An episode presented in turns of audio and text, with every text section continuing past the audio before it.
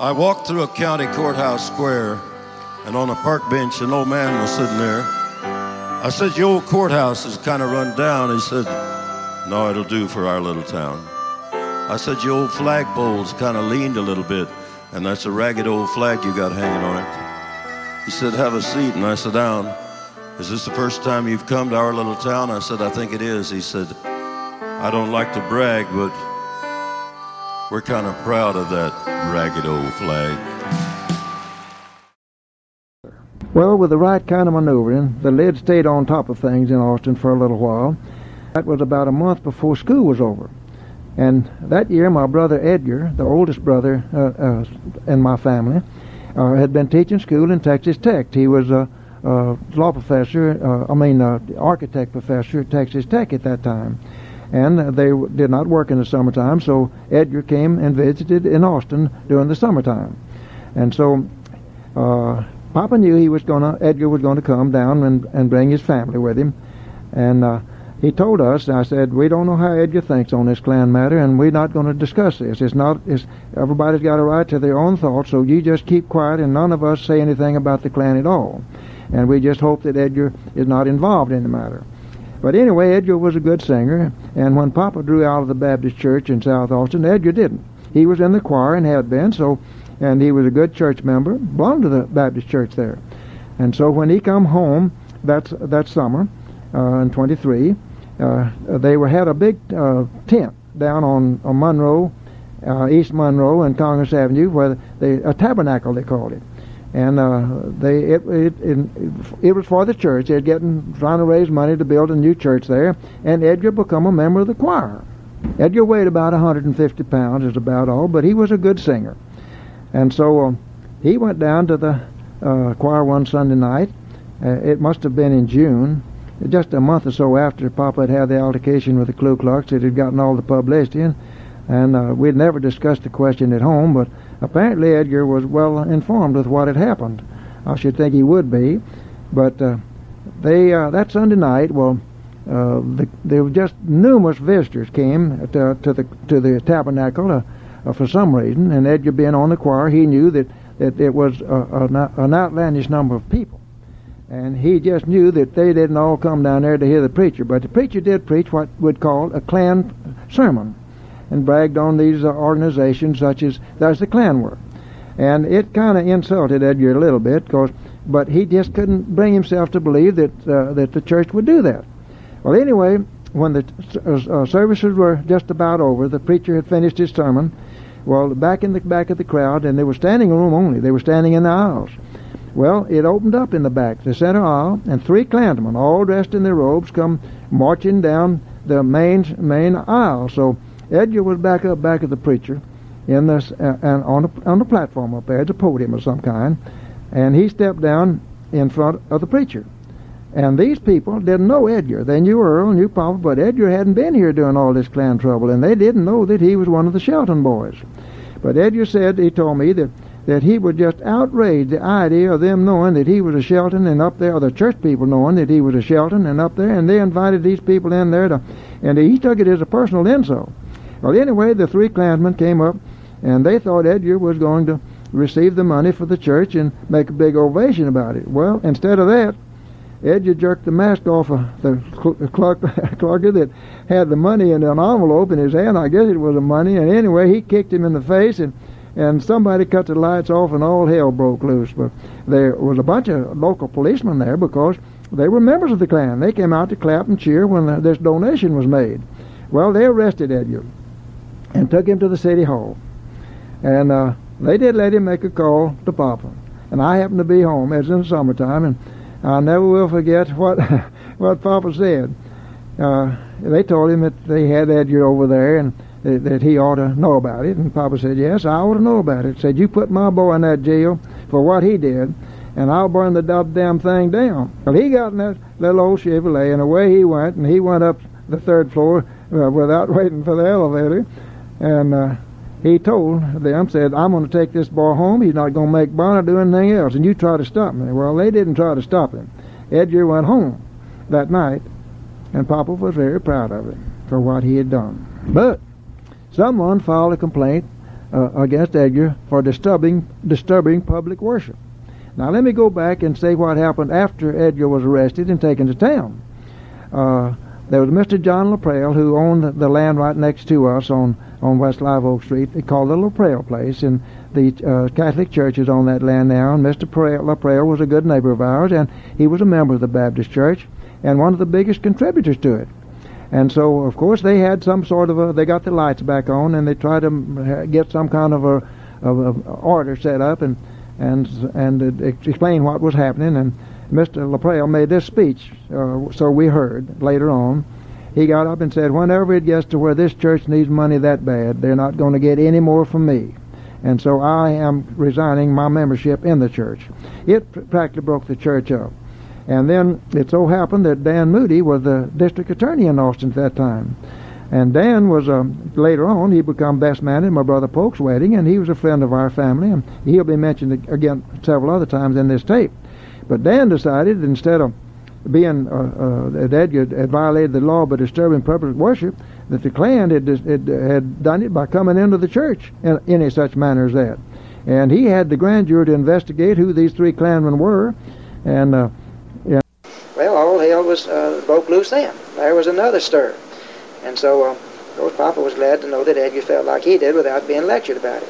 So then it's going to have a, a, a, a meeting, a hearing, what they call preliminary trial, for Edgar was charged with disturbing public worship. And Senator T.H. McGregor was a, a big uh, uh, backer of Papa's, and uh, he was anti-Ku Klux Klan, and he was also a big friend of the Ferguson. So uh, McGregor was going to be Edgar's lawyer at this hearing. He set it off two or three weeks. I don't know when it was, but I was there. And so they was going to hold it upstairs in the district courtroom in the old Walton building, which was the courthouse at 11th and Congress Avenue at that time. And uh, instead of holding the Justice of Peace Court, where they generally held those, they knew there was going to be just uh, hundreds of people wanting to hear about it. So they were going to hold it in the district courtroom, which is the biggest auditorium they had around that area then. So uh, that is about the time that old Buck Simpson was one of our boys. Buck had been back from the war and been one of the greatest war heroes, except for Sergeant York. And this is in June, and it's warm. And so Papa went over to the window, looked down, and there was an old boy from South Austin named, we called him Country Day. His uh, people lived out close to the Deaf and Dumb Institute.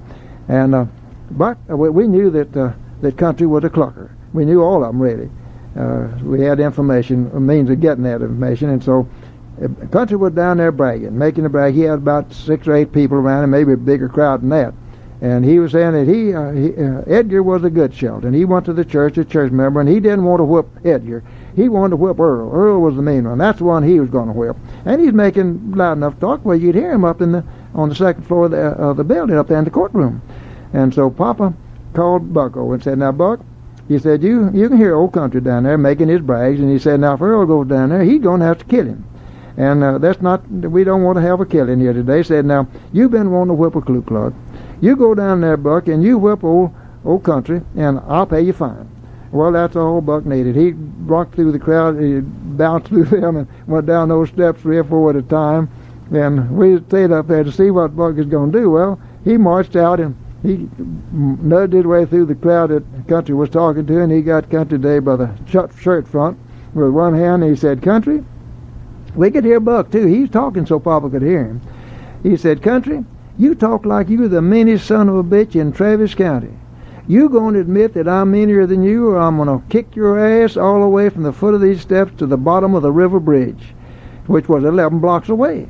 And old uh, country, uh, the, the, the the circumstances changed. He knew Buck was a fighter, and he knew Buck was going to whip him, and he just ate crow, and, and that was the last of him, and that ended the little melee down there. I do remember that uh, Senator T.H. McGregor was uh, was Edgar's lawyer. Of course, Papa couldn't be, be his lawyer, but T.H. McGregor, he'd run for governor on the Ferguson ticket when Ferguson run for president of the United States, the American Party, a few years before that. And that's just another story. But uh, they didn't do anything. Edgar was never, uh, they, they dismissed it, of course, uh, uh with uh, Dan Moody handling the prosecution, there wasn't anything to do but end it. Because he wasn't going to prosecute in that matter, he wanted to prosecute the other side. So our family was united on this issue. Some of the aftershots of this would be this.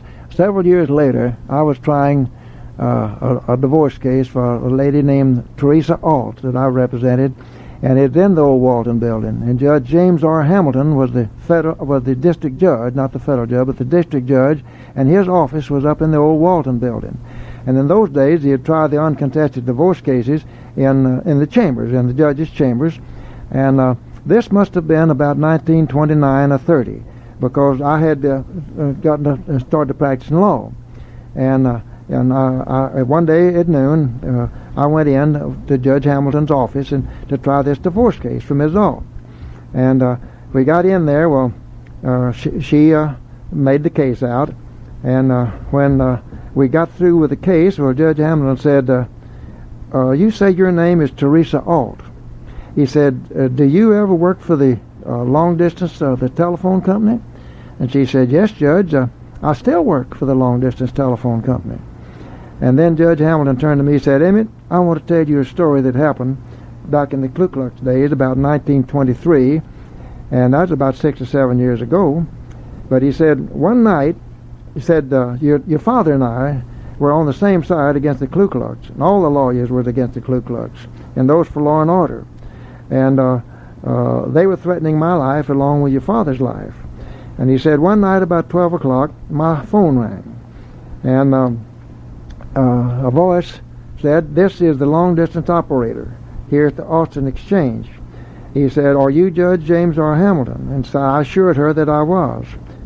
Judge Hamilton then continued. He said, uh, This lady then, this voice on the phone, told me that uh, there was a telephone conversation going on between a man named Bill Hanger of Fort Worth and Dr. J.E. Howes in Austin about uh, how they were going to uh, kill me. And said, uh, uh, Judge, would you like to listen in on that conversation? And I assured her that I would and she connected me in on the long distance line on a conversation between Mr. Hanger of Fort Worth and Dr. Howes in Austin, and they described how they were going to go about killing me. They didn't quite make it. He said, I have never met this lady before. He said, I made it a point to stay away from her because I didn't want anybody in the Klan ever to know about her connect, uh, this conversation she'd let me listen in on. But he said, of course, I'm going to grant her a divorce. There was another interesting uh, incident that happened. As I said, Dr. Uh, C.E. Evans in San Marcos, head of the college down there, uh, and his brother, Hiram W. Evans, was the head of all the state Ku Klux, the state organization. I think he called them Grand Kleagle or Grand Cyclops or something. But anyway, Hiram W. Evans lived in Dallas, and he was the head of all the Ku Klux in Texas. And there was his brother, C.E. Evans, in San Marcos, just being thoroughly against him, bitterly against him and uh, his brother and Dallas was was um, uh, was the head of them. And so Hiram W. Evans wanted to come down and make a, a, talk and appear before the, the Klan organization in San Marcos because it was a hotbed. And uh, he had to almost because he was invited to come down there. So he let his brother Cecil know that he was coming down to make a talk to the Ku Klux Klan in San Marcos. And Dr. Evans told me this while this is going on. He he found out how we how my daddy was in Austin, and he called me in, or we I don't know whether he called me in for the specific purpose to tell me this or not. But about that time, uh, we had this conversation, and he said that his brother came down and let him know he's going to be there. And he said, I told you, I told him, I said, Hiram, you're my brother, and I love you as a brother. But you cannot come down here and stay in my home and address the Ku Klux Klan. Now, whenever you want to come down here as my brother, you are welcome in my home. But you cannot stay in my home when you make this sort of on this sort of a mission. And Dr. Evans would not let him stay uh, uh at, uh, on at his home on the campus when he made that when he made that trip.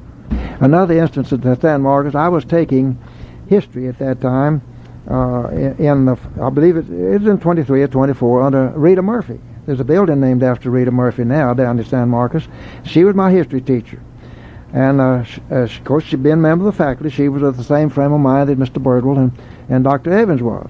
But anyway, during our history class, during uh, uh, there was a fellow named Robertson, Felix Robertson, who had, uh, was the Klan candidate for governor, and Mrs. Ferguson was running against the Klan at that particular uh, at that particular time. And so we got to discussing politics in the history class, and and the question came up about Mr. Robertson from Dallas being the the Klan candidate, and and he was, uh, uh, and that Mrs. Ferguson was uh, was the anti-Klan candidate, and the, we uh, she let everybody discuss it, pro and con, and and the worst that uh, the, the anti-Ferguson people could say was that, that Mrs. Uh, Mrs. Ferguson or J- Governor Jim was crooked, and and uh, then when we got through our discussion, uh, Mrs. Murphy, uh, Miss Murphy it was, made this remark. She said, "Well, whenever it comes to be a choice between a, a, fool or a knave, I will take the knave every time." It startles me sometimes to think of all the things that I forgot in history and some of the things that I remember. That same year, Mr. A.W. Birdwell, being uh, on the faculty at San Marcos, was invited to make a talk about his uh, uh, of his own anything he wanted to choose about at the uh, Old Settlers or the uh, the Confederate reunion at Driftwood, Texas. And uh, I went up there, and I happened to be there anyhow because the Sheltons were that was our main meeting each year was at the Driftwood reunion. Mr. Birdwell got up and talked for 30 minutes on a topic that showed the the uh, history of these different organizations without ever naming the Klan at all, but he just went through the history of the of the different organizations, the bigotry and things like that over over time, and how they all wound up in the hole or wound up dying sooner or later.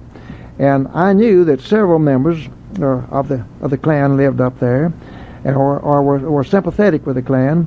And when he got through with that lecture, without ever mentioning the Klan, he convinced every one of those people, and I talked to three or four of them, without them knowing uh, uh, why I was doing it. And uh, they were all convinced after he got through that they were on the wrong trail. And I was talking about the, the governor's race. Uh, uh, Governor uh, Moody was running for Attorney General that year. And he had gotten his publicity by prosecuting some uh, people that uh, uh, that were a murder case that's transferred up from Bellville. It so happened that Bellville down in Austin County uh, was uh, mostly a German and Czech settlement and Catholics, and they were uh, being singled out for running out of the community by the Ku Klux Klan. And the Klan had a pretty strong organization in Bellville, and they said they were going to have a parade and wear their masks. Well, the sheriff down there happened to be of a different frame of mind. He said, "You're not going to walk down the streets of Bellville with your mask on, or I'm going to I'm I'm have trouble with you." He said he's going to bother them. Is what he said. And so they did have the parade, and sev- they had the gun battle, and several of them got killed on both sides. And so the, it was too hot a place to try to get a jury to try those that were accused of murder, so they transferred them to Travis County and to Williamson County, I think. And uh, Dan Moody was then district attorney, as I said, and he had to prosecute them. And so he there's a Judge Krager who was the leading lawyer down in Bellville at that time, and he was on the prosecuting side too. He was against the Klan, and they hired Papa to be special prosecutor up here. So Governor Moody and and uh, or Dan Moody then, district attorney, and my father and and Judge Krager from down there, and, and he was later appointed on the Court of Criminal Appeals by Governor Ferguson. They prosecuted these people and and got got uh, convictions here in Travis County. And I know, remember, they had a party or two out at our home, watermelon party, it must have been in the fall or summertime. And that's where I met them. And Dan Moody got so much publicity in the newspapers that he then ran for Attorney General and got elected Attorney General.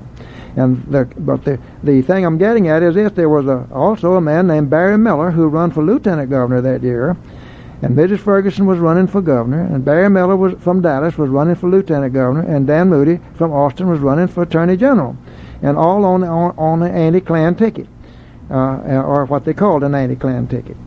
And uh, although they never spoke together or anything of that night, but we had stickers, uh, bumper stickers put out. It said "Ma, Barry, and Dan. the hell with the Ku Klux Klan." It so happened that all of them got elected, and that was when Mrs. Ferguson. That's the first time she got elected. It's Dan Moody's first entrance into state politics, and I don't know what happened to Barry Miller after that race. He was lieutenant governor, but, he, but I don't know whether he, he didn't run for governor again because Dan Moody became the next governor. You an idea of how deep set the feelings were during the Ku Klux trouble, about four years ago, I tried a case involving the will of Mrs. Lon Smith, Sr., in uh, the district courtroom, and uh, I had an old colored man on my jury there, and I won the case. And uh, we got through late one afternoon. It was in Judge Jones's court on the fifth floor of the courthouse. And uh, we all came out to get on the elevator. The jurors is, uh, were dismissed then, and the witnesses, and I represented a large part of the Smith family, and Bill Nolan, who was a grandson. And uh, everybody went downstairs except this old Negro on the elevator, and he seemed to be waiting. I thought he was waiting out of a matter of, of courtesy, because he was an elderly man, but he wasn't waiting out of that business. He waited for me to get on the elevator, and he and I alone. We, we finally got on alone on an elevator to go downstairs. And he said, said, now, Mr. Shelton, you don't know me. And I, I didn't know you and didn't know your father personally. But he said, I was a young man back in the days of the Ku Klux in the early 20s. And I want to tell you that, that uh, I appreciate what your father did to the Negro people in, in those days. He said, uh, there were many nights that we were afraid to have our light. But I remember when Papa died in 1928. It is uh, in November of 28. Uh, he was not a member of the church, and so uh, we didn't take him.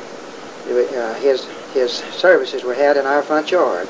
We had a truck, and his coffin was on a truck there, or it was in the hearse. But Judge J.D. Moore, an Irish Catholic, he was a judge, he wasn't a preacher. He was Papa's friend. He came out and preached a eulogy at Papa's funeral, uh, or at his at his uh, uh, that exercise is there before the funeral. In our front yard, and there was, I guess, there were two or three hundred people that came over to in our front yard to be be there at those services, and we noticed uh, numbers of the people in South Austin who were our friends who had inadvertently become members of the Klan, and they came to his funeral services, and so he was that type of a man. They loved him, and regardless of what his political affiliation might have been, and all of them certainly respected him for the guts that he had to show. I do believe that I have never had occasion to know a man or an individual in my life that was so fearless as my father was. I don't think he was afraid of a thing in the world, and I think a little of that rubbed off on my brother Edgar, or he wouldn't have done what he did in the Ku Klux, uh, in the church on the Ku Klux there, and uh, and a little of it I think rubbed off on my son Emmett Jr. Some of the instances that I talk about him a little later, I don't think Emmett's afraid of anything. I got in that position when I was in the Marines for about six months or a year, but it doesn't take you long to. Uh, it's, it's not inherent in my nature. I, I've been scared of a lot of things and am now, but uh, it sure is nice to have a fearless feeling, and I know my father was the most fearless individual I've ever seen. On second thought, I guess I do like to brag. Cause I'm mighty proud of that ragged old flag.